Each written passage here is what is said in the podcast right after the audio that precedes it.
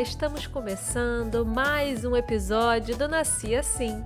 Seja bem-vinda, seja bem-vindo a esse podcast que recebe mulheres reais. Mulheres como eu e você, de diferentes áreas, elas compartilham suas trajetórias, desafios, conquistas, enfim, elas nos inspiram. Eu sou Leone Gouveia. E eu sou Marta Valim. Antes de mais nada, aperta o botão de seguir aí na plataforma que você estiver ouvindo para não perder os próximos episódios. Vou dar duas dicas sobre a convidada de hoje. Ela é atriz e se chama Flor. Meu nome é Maria Flor e eu nasci assim. Não sei. Não sei como eu nasci. Mas acho que eu talvez já tenha nascido querendo organizar coisas. Talvez tenha nascido já organizando meus pais, por exemplo.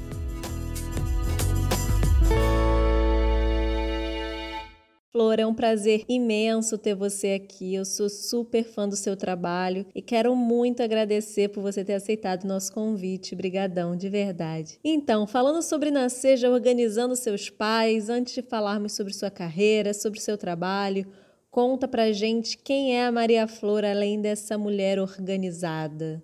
Olha, quem eu sou, tô tentando ainda aqui descobrir. Tô, no, tô nesse caminho. Mas posso dizer que eu nasci em Laranjeiras, na cidade do Rio de Janeiro, em 1983, nos anos 80. Uau, né? Parece agora que é um sei lá, gente, nos anos 80 parece muito longe. Parece, assim, um outro planeta, onde não existiam celulares, nem iFood, nem Uber, nem coronavírus, nem nada, né, disso que a gente está vivendo. E meu pai é técnico de som de cinema e minha mãe jornalista. Você acha que essa referência na sua casa e a proximidade com o meio artístico te influenciou a escolher sua carreira? Acho que completamente, porque a minha mãe, na verdade, ela é jornalista, mas ela trabalhou muitos anos na TV Globo no programa Video Show, que ainda existe agora num outro formato, mas minha mãe trabalhava num formato que ainda era bem mais ligado à coisa da celebridade, é, o backstage da novela, né? O que, que acontece, os erros das gravações e tal. E frequento os sets desde criança, meu pai me levava no set, minha mãe também minha mãe dirigiu um curta, eu lembro que eu tinha uns oito anos, eu fiz o curta. E meu pai e minha mãe se conheceram fazendo teatro, na verdade. Meu pai tocava numa peça de teatro infantil e minha mãe fazia um dos personagens da peça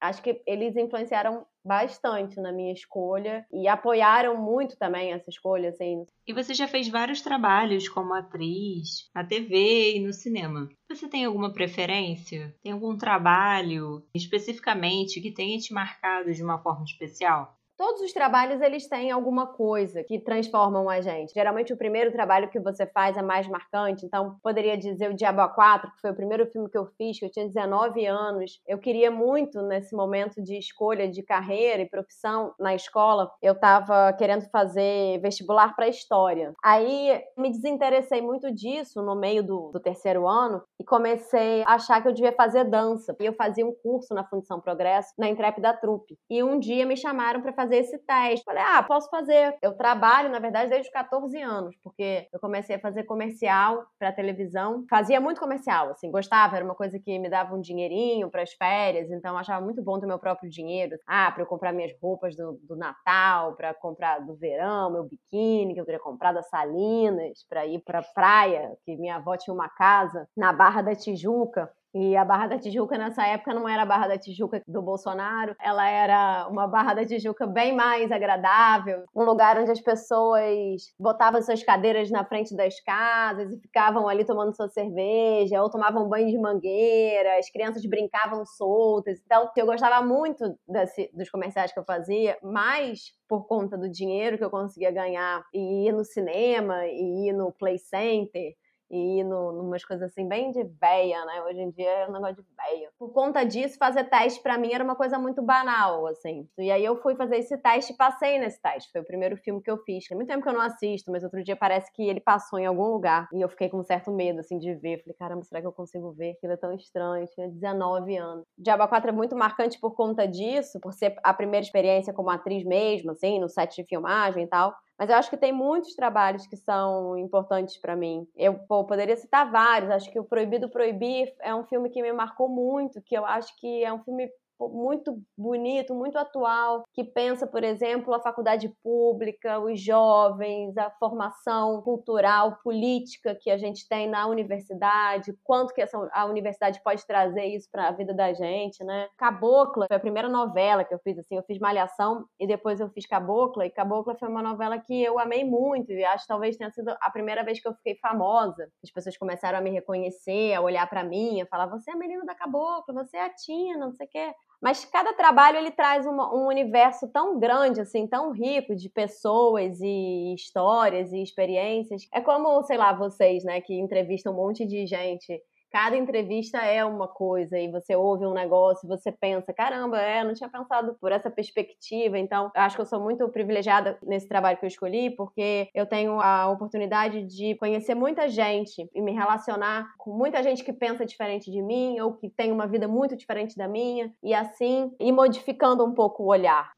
Além de atuar, você também é diretora. Eu lembro que teve uma série para o Multishow, Só Garotas, que você atuou como diretora, né? Que contava a história de quatro amigas. E recentemente também teve o filme Ensaio, que, para quem não conhece, é um documentário que registra o desenvolvimento de uma peça teatral com as atrizes Andréa Beltrão, Malu Gali e Mariana Lima são projetos bem diferentes, né? Conta um pouquinho sobre eles. São projetos bem diferentes mesmo, você tem toda a razão. O Só Garotas, ele partiu muito de um grupo, assim. Era um grupo de amigos roteiristas muito próximos de mim e aí a gente começou a conversar sobre essas amigas, que tinha muito a ver com as amigas que são as roteiristas do Só Garotas. A gente estava meio morando próximo, cada um tinha sua casa, e aí a Paula e a Catarina foram morar juntas, e uma coisa bem friends, assim. O Só Garotas tem uma jovialidade, assim, tem muito a ver com a gente naquele momento. Então ele partiu desse encontro de, de pessoas e dessa vontade de querer falar sobre a amizade, sobre a amizade das mulheres, né? Tem, claro, obviamente, uma inspiração no Girls, da Lena Dunham, bem, bem chupado mesmo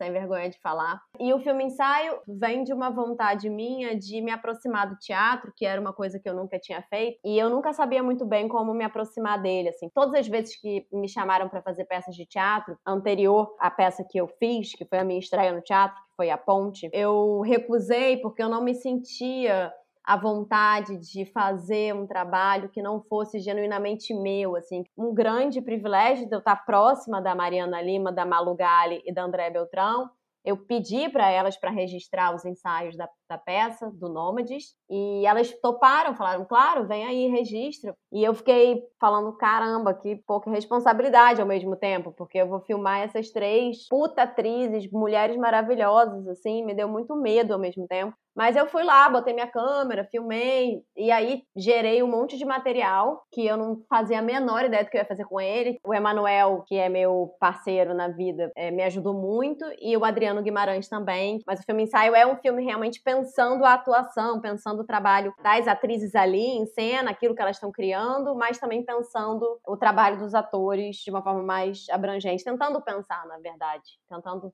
se questionar, se perguntar sobre ele. E eu tenho vontade de dirigir muito mais, mas dirigir é um negócio que dá muito trabalho. E agora eu não sei como vai ser, né? Vai ter cinema, vai ter ancine, vai ter incentivo para cultura. Muito difícil fazer um filme, né? Você tem que captar um dinheiro e, aí quando você consegue liberar essa verba na ancine, esse dinheiro já não vale mais, o mercado já virou outro, você já não tem mais como filmar com aquele dinheiro, aí você tem que diminuir o filme que você fez. É complicadíssimo, né? Filmar no Brasil é muito difícil. Então eu não sei se eu tenho perseverança suficiente, mas eu gostaria muito de dirigir mais. Acho que pode acontecer. É, agora uma coisa que eu acho que você não sabe, vai. A gente quer te agradecer, porque o nome do podcast Nasci Assim também teve inspiração em um vídeo do seu canal que você tem com o Emanuel, né? Que eu assisto, tipo, regularmente, num vídeo que chama O Mundo Sempre Pertenceu aos Machos. Nesse episódio, você citou uma leitura que você fez de uma antropóloga, de uma pesquisa que ela fez, que ela perguntava para as mulheres o que, que elas invejavam nos homens, de acordo com a pesquisa, né, que você falou pra gente lá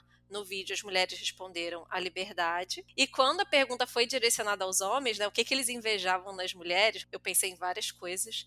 E a resposta foi nada. Os homens, a maioria, né, deles, não invejam nada as mulheres. Então eu levei isso numa mesa de bar, estávamos eu, meu marido, Marta e uma outra amiga nossa, Bruna, e eu fiz a pergunta, tipo, simulei a pesquisa. Eu falei, meninas, o que, que vocês invejam nos homens? Então teve muita coisa entre elas, a liberdade estava lá na mesa, e virei pro meu marido, falei assim, e aí, Vitor, o que, que você inveja em nós? Aí ele ficou pensando, coçou a cabeça, olhou, olhou, e a resposta foi ali o lugar comum, nada. Não é verdade? Caramba, é verdade. não acredito! Que uhum. bizarro, gente. Bizarro. É, isso virou três horas de discussão até a hora que o bar fechou, expulsou a gente de lá. E a gente tinha assistido também uma entrevista de uma antropóloga, mulher negra, e perguntaram para ela, tipo, ah, o que, que, é mais difícil, ser mulher ou ser negra? Ela, cara, eu não sei, eu, eu acordo todo dia mulher e negra, então não tenho como dizer o que, que é mais difícil. Então a inspiração veio muito desses dois momentos. Marta veio com esse nome, tive conhecimento conhecimento aos textos da Simone quando você falou que estava lendo, então isso ajudou até a gente pensar nesse projeto, então obrigada.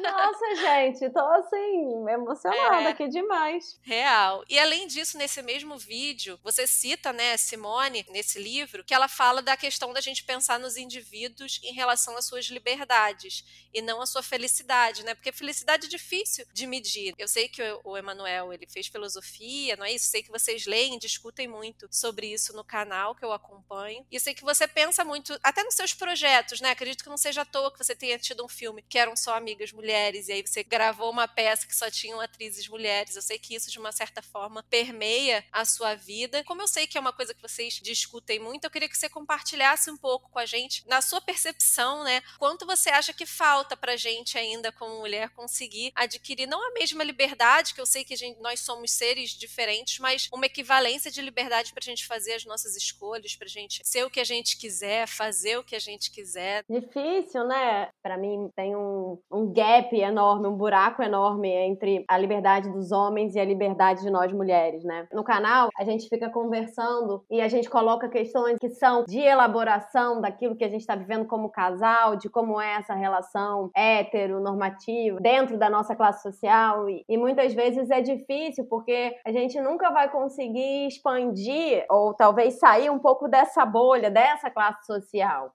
com uma possibilidade de questionar, inclusive, a própria educação que você está tendo, com uma possibilidade de, de repensar quem você é no mundo e qual é o papel da mulher no mundo. E aí eu sofro muito, várias vezes, porque eu sempre acho que a gente está falando com essa bolha e a gente nunca consegue dar conta do Brasilzão, assim. É claro que a gente não vai dar conta do Brasilzão, porque o Brasilzão é muita coisa mesmo. Nós três aqui que estamos conversando nesse papo, mulheres privilegiadas que nasceram na classe média, tivemos muita possibilidade, a gente pode pode rever isso e tentar desconstruir esse lugar onde os homens têm mais liberdade e a gente tem menos liberdade. A gente pode dizer, não, mas eu também quero, eu também quero poder escolher o que eu vou fazer. Eu também quero poder escolher se eu vou ter filho ou não vou ter filho. Eu também quero poder escolher se eu quero ter um relacionamento fechado ou aberto, ou monogâmico ou não monogâmico. Eu acho que falta muito para a gente ter a mesma possibilidade de liberdade, os mesmos direitos, a maternidade e a paternidade terem uma igual importância na vida de uma criança. Eu tenho me questionado muito, tenho achado muito que essa é a nossa maior diferença. Nós mulheres parimos bebês, a gente gera vida. Mesmo que alguma mulher não possa gerar, ela é uma mulher que ela não pode gerar. Até o fato de não poder tá ali colocado. Eu imagino que a pessoa vai ter que lidar com aquilo na, na vida, na análise, com a família, com sei lá quem. E uma mulher que é mãe,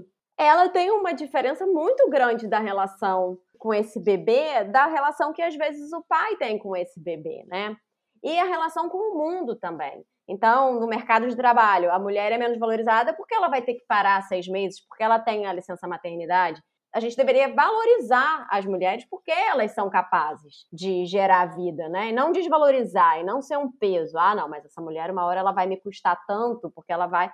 Sim, mas se ela não tiver filhos, o, o mundo não anda, não vai para frente. Se não existirem mulheres parindo, o que, que você vai fazer? Você vai fazer como?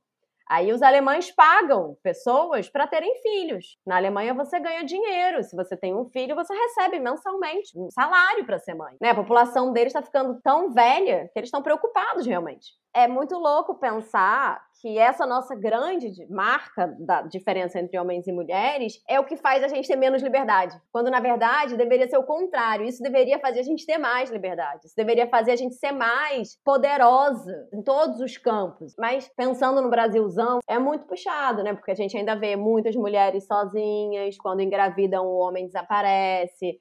A gente ainda vê muitas mulheres tomando conta e educando esses filhos completamente sozinhas. E quando elas têm ajuda, as ajudas também são de outras mulheres, né? As ajudas vêm das mães, das irmãs, da vizinha, da amiga. Vai demorar muito, eu acho, ainda, para a gente conseguir expandir essa nossa consciência do poder da mulher para fora da nossa bolha, né? Para que todas as mulheres tenham uma possibilidade de questionar os papéis masculinos e desconstruir esses papéis também e o próprio papel, porque muitas vezes a gente também fica muito apegada a esse papel que nos foi dado, porque por mais que a gente tenha uma educação mais progressista, no fundo sempre tem um, uma princesa ali na nossa cabeça, né? Tem, sempre tem a busca pelo homem ideal. Claro, estou falando né, das mulheres normativas e tal. E aí a gente poder se libertar disso ou escolher isso com consciência, né? E falando sobre isso e também sobre a questão da imagem, como você vê a cobrança em relação à aparência, em relação ao corpo e à idade, essa diferença que tem entre homens e mulheres, né? Atores e atrizes em um vídeo que você fez com a Manuel, né, no canal, você falou uma vez que alguém te criticou, que você não era é, bonita para trabalhar na televisão, né? Como é que você reage a esse tipo de crítica?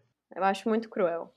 Porque os homens são muito valorizados, né? À medida que ele passa o tempo para eles, eles ficam mais velhos, eles ficam com uma barba meio grisalha e tal. E mesmo que eles tenham um pouco de barriga, que eles estejam um pouco mais gordos, tudo isso vira um charme, é transformado numa maturidade e tal. E as mulheres não, né? Parece que a gente não pode envelhecer, não pode ter cabelo branco, não pode ter ruga, não pode ficar mais gordinha, a pele não pode ficar plástica, a beleza é um conceito muito abstrato, né? O que é bonito para cada um? É que a gente se acostumou a achar que é bonito, sei lá, a Gisele Bündchen, não que ela não seja uma mulher muito bonita, mas ela não é só ela que é bonita, né? Falando da Gisele Bündchen, gente, mas eu acho a Gisele Bündchen maravilhosa, faz 40 anos, tá belíssima, tá lá riquíssima, incrível.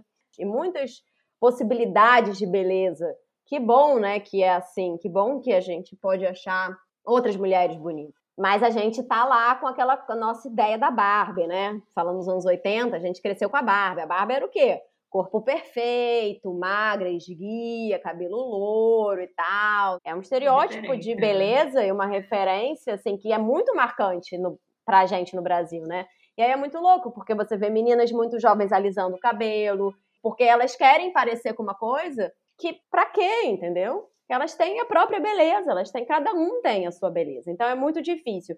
Mas sendo atriz é pior ainda, porque vai sempre ter uma atriz mais jovem que você, mais bonita que você, mais novidade que você. E além disso, nós mulheres somos sempre objetificadas, né? Em todos os campos, em todas as profissões, em todo o planeta. A minha profissão é o tempo todo, a objetificação ela tá o tempo todo lá. Você tem que conviver com ela. Quanto que você está se objetificando para conseguir aquele papel, para conseguir estar tá no mundo, para conseguir estar tá na televisão, para conseguir então, é, pô, é difícil pra caramba. Eu acho complicadíssimo. Não que os homens, muitas vezes, não sejam objetificados, né? Sei lá, a gente tem vários atores que são muito objetificados, mas mesmo assim não chega aos pés do que uma atriz passa na carreira, assim. E as atrizes que conseguem sair desse lugar, geralmente são atrizes que permanecem na profissão muito tempo e são atrizes que vão pro teatro, que vão experimentar outras coisas. Eu já tive muitas fases em relação às críticas. Eu já li todas as críticas e fiquei muito arrasada, me senti muito feia e me senti muito errada.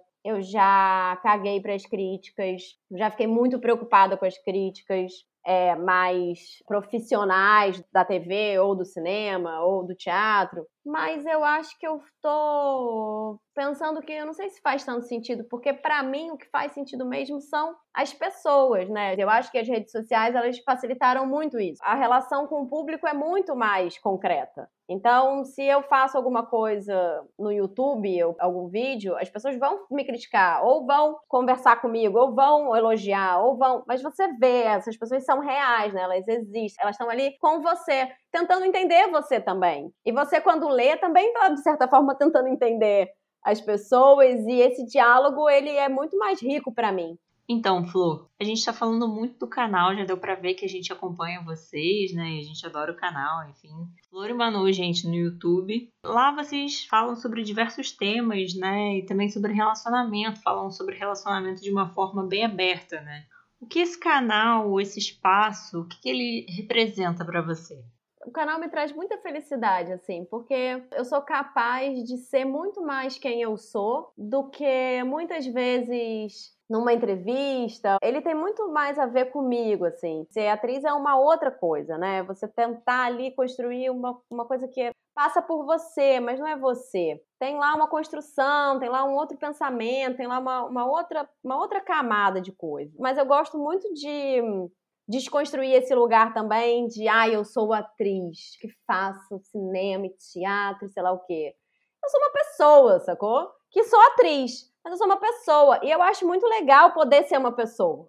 Que erra, que fala um monte de merda. Aí eu falo coisa, eu falo, vou apanhar esse vídeo, eu vou apanhar com certeza, que eu tô falando só merda, tô falando só merda, Manuel.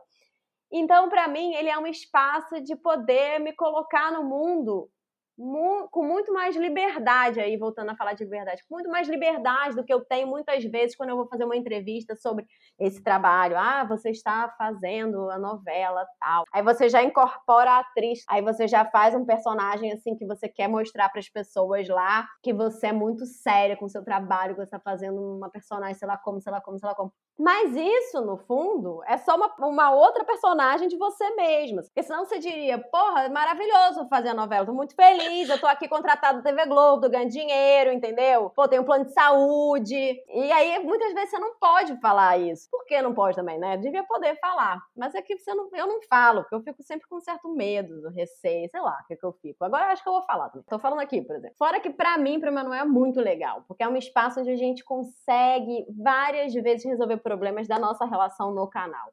E pensar coisas sobre a nossa relação e desconstruir essa relação também e questionar se a gente está fazendo direito isso. A gente aprendeu muito a se ouvir por conta do canal. Fora que a gente fica muito entusiasmado quando a gente bota um vídeo, o vídeo dá certo, e aí a gente, cara, esse vídeo deu certo, não sei o quê, não, não. De certa forma, ele é um pouco nosso filho, assim. Ele é uma coisa que a gente tem muito orgulho dele a gente cuida muito dele e a gente é melhor, eu acho, por conta do canal. E a gente conversa muito por conta do canal também. Então o canal só me, só me traz felicidade, eu diria. Legal. E além do trabalho, Flor, o que, que você gosta de fazer nas suas horas vagas? Além da faxina, que a gente sabe que é uma coisa que está sempre por aí. Eu gosto muito de praticar yoga, astanga, é uma coisa que eu gosto muito de fazer, que me faz muito bem. Eu pratico com uma certa frequência. Eu gosto de escrever, eu tô acabando um livro agora, eu consegui acabar um livro nessa quarentena. Era um livro que eu já estava escrevendo há mais ou menos quatro anos. E vamos ver se eu lanço esse ano, como é que vai ser, mas eu consegui acabar. É o transparente, né? Na verdade, eu mudei de título agora. Ele chama Já Não Me Sinto Só. Mas eu sou muito da organização mesmo. Então, é, eu diria que a faxina é, é, um hobby. Mas não, não é um hobby, é um serviço mesmo que eu presto. Ah, olha aí, eu vou contratar teus serviços, viu? Porque, olha, nem com ascendente em virgem, não tô tendo essa determinação toda, não. Falou, esse canal é feito para as mulheres, né? Então me conta, compartilha com a gente. Que mulheres te inspiraram ao longo da sua trajetória? Ih, que maneiro. Bom, vou começar com a mais óbvia, né? Minha mãe é uma mulher que está sempre repensando a vida dela, as escolhas dela e, e nunca se permite estagnar. Ela se transforma muito, ela está o tempo todo em movimento. Eu tenho muitas amigas mulheres que eu admiro, né? Eu vou falar da Andréia Beltrão, da Mariana Lima e da Malugari, que são mulheres que têm, ao mesmo tempo, uma potência muito grande, né? São artistas maravilhosas, mas ao mesmo tempo elas são muito frágeis às vezes. E que não é uma fragilidade porque elas são mulheres e tal, uma fragilidade de ser humano mesmo. Elas se permitem essa fragilidade. Que muitas vezes também, nós mulheres, a gente tem que dar conta de tanta coisa, assim, que a gente não se permite a fragilidade. A gente fica o tempo todo achando que a gente tem que ser muito fodona e durona e dar conta da casa, do trabalho e do corpo maravilhoso e do cabelo maravilhoso e da não sei o quê. E aí a gente não se permite simplesmente sofrer e ser ruim e ser difícil pra caramba ser mãe, ou ser difícil pra caramba não ter aquele sucesso que você achava que você deveria ter. Ah, tem muitas mulheres que acho que me ajudaram a, ser adulta, tipo as minhas duas avós, minha avó Esther, minha avó Juju, minhas duas tias, minha tia Cláudia e minha tia Cristina, tô fazendo agora, vou depois mandar esse podcast pra ela, falei, galera, vê, porque tem tipo homenagens, assim, tipo falas.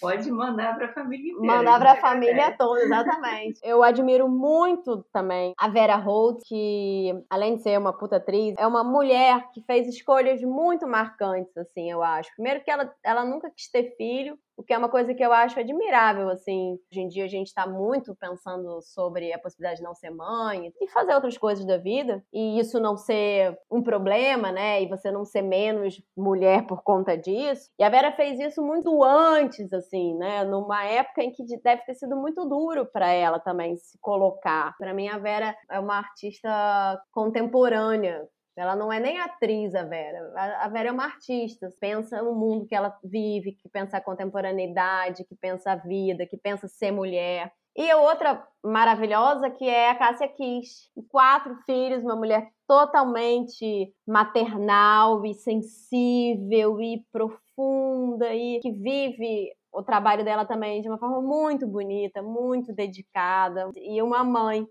que eu acho que a Cássia é uma grande mãe. Assim. Flor, infelizmente o nosso tempo está acabando. Olha, eu ficaria horas e horas aqui conversando com você nesse papo maravilhoso, mas infelizmente está acabando. Vamos lá, queria que antes da gente encerrar esse bate-papo, você aproveitasse esse espaço para dar um recado para as meninas e mulheres que querem seguir carreira como atrizes. Quais seriam as suas dicas? Olha, meninas, eu acho que primeiro a gente tem que fazer as coisas que a gente gosta de fazer, né? Por mais que pareça muito difícil, ou que as pessoas digam para você, mas o que, que você tá fazendo? É sério mesmo que você vai fazer isso?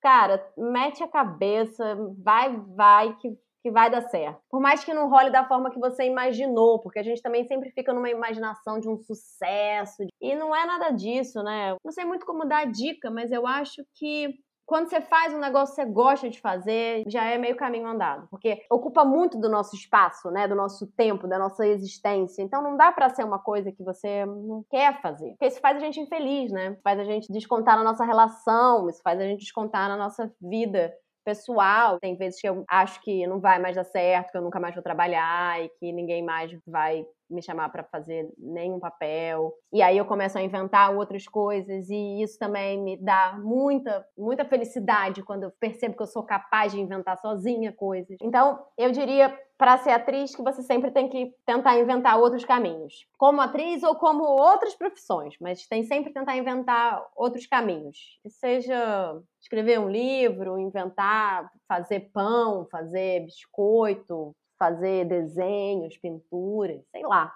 Eu queria dizer para as mulheres todas que escutam o podcast de vocês, o Nasci Assim, que uma coisa muito legal que ele chama Nasci Assim, e a gente nasceu assim, né? A gente nasceu, quer dizer, a Simone discordaria de mim, porque a gente não nasce mulher, torna-se, mas a gente nasceu um pouco assim, nasceu meio com uma certa sina, assim, com uma galera que vai dizer: você vai ter que ser assim, você vai ter que usar rosa, você vai ter que sentar desse jeito, você vai ter que fazer assim, você vai ter que comer desse jeito certinho, você vai ter que ter um namorado, vai ter que... E que a gente não precisa ser nada disso, que a gente pode ser outra coisa, que a gente pode inventar sempre uma outra vida pra gente, uma outra existência, sempre, sempre.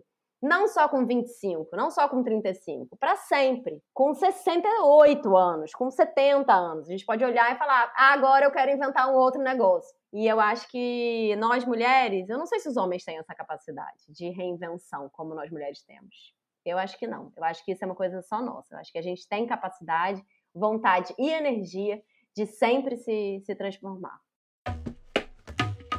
Flor, muito, muito obrigada pela sua participação. A gente deseja muito sucesso para você, para o seu canal, para sua carreira de atriz, para o seu livro, para sua vida. Muito sucesso para Nascer Assim, para vocês, para a vida de vocês. Ai, gente, é com essa delícia de bate-papo que a gente encerra a entrevista de hoje. Flor, obrigada. Gente, semana que vem tem mais. Beijo grande. Até lá!